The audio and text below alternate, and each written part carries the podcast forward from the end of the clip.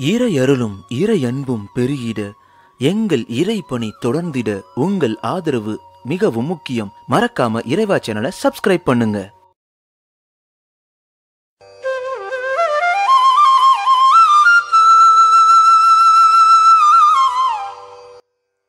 சிவபெருமானின் அவதாரங்கள் மொத்தம் பத்தொன்பது ஆகும்.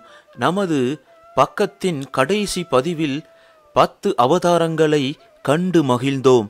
இந்த பதிவில் மீதமுள்ள ஒன்பது அவதாரங்கள் பற்றிய அறியாத விஷயங்களை காண்போம்.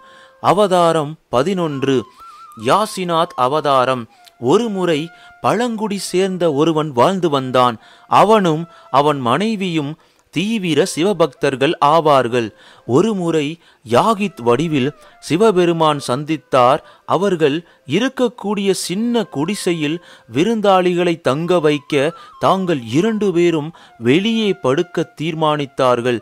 ஆனால் அன்று இரவு வனவிலங்குகளால் கொல்லப்பட்டார்கள். அப்போது அவர் மனைவி சாக நினைத்ததால் தனது உருவத்தை வெளிக்காட்டிய சிவபெருமான் அவளுக்கு ஒரு வரமளித்தார். அதன்படி அவளும் அவன் கணவனும் மீண்டும் மண்ணில் பிறப்பர்.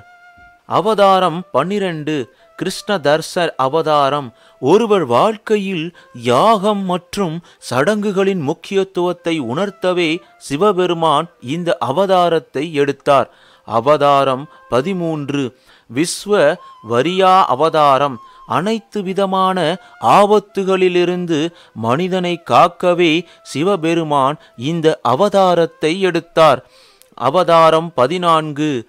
சுரேஸ்வர் அவதாரம். தனது பக்தர்களை சோதிக்க இந்திரன் வடிவில் உருவெடுத்தார் சிவபெருமான். அதனால்தான் அவரை சுரேஸ்வரர் என்று அழைக்கிறோம். அவதாரம் பதினைந்து. கீரத் அவதாரம் அர்ஜுனன் தவத்தில் இருந்தபொழுது கீரத் அல்லது வேட்டைக்காரன் உருவம் எடுத்தார் சிவபெருமான். அர்ஜுனனை கொல்ல மூக்கா என்ற அரக்கனை அனுப்பி வைத்தார். துரியோதனன் காட்டு பன்றி போல தன்னை மாற்றிக்கொண்டான் ஆழ்ந்த தியானத்தில் இருந்த அர்ஜுனன் கவனம் ஒரு பெரிய சத்தத்தால் சிதறியது. அவன் கண்களை திறந்து பார்த்தான். காட்டு பன்றியை அர்ஜுனன் தன் அம்புகளால் வீழ்த்தினான். யார் அந்த காற்று பண்ணியை முதலில் வீழ்த்தியது என்ற சந்தேகம் அர்ஜுனனுக்கும் கீரத்துக்கும் இடையே வந்தது. அவதாரம் பதினாறு. சுண்டன் தர்கா அவதாரம். திருமணத்தின் போது பார்வதி தேவியின் தந்தை இமாலயாவிடம் பார்வதியின் கரத்தை பிடிக்க அவர் இந்த அவதாரத்தை எடுத்தார். அவதாரம் பதினேழு. பிரம்மச்சாரி அவதாரம். சிவபெருமானை கணவனாக அடைய சிவனை பிரார்த்தனை செய்த பார்வதி தேவியை சோதிக்க சிவபெருமான் இந்த அவதாரத்தை எடுத்தார். அவதாரம் பதினெட்டு. யகேஸ்வர் அவதாரம். கடவுள்கள் மனதில் குடிகொண்டிருந்த போலியான அகம்பாவங்களை ஒழிக்கவே இந்த அவதாரத்தை எடுத்தார் சிவபெருமான். அவதாரம் பத்தொன்பது.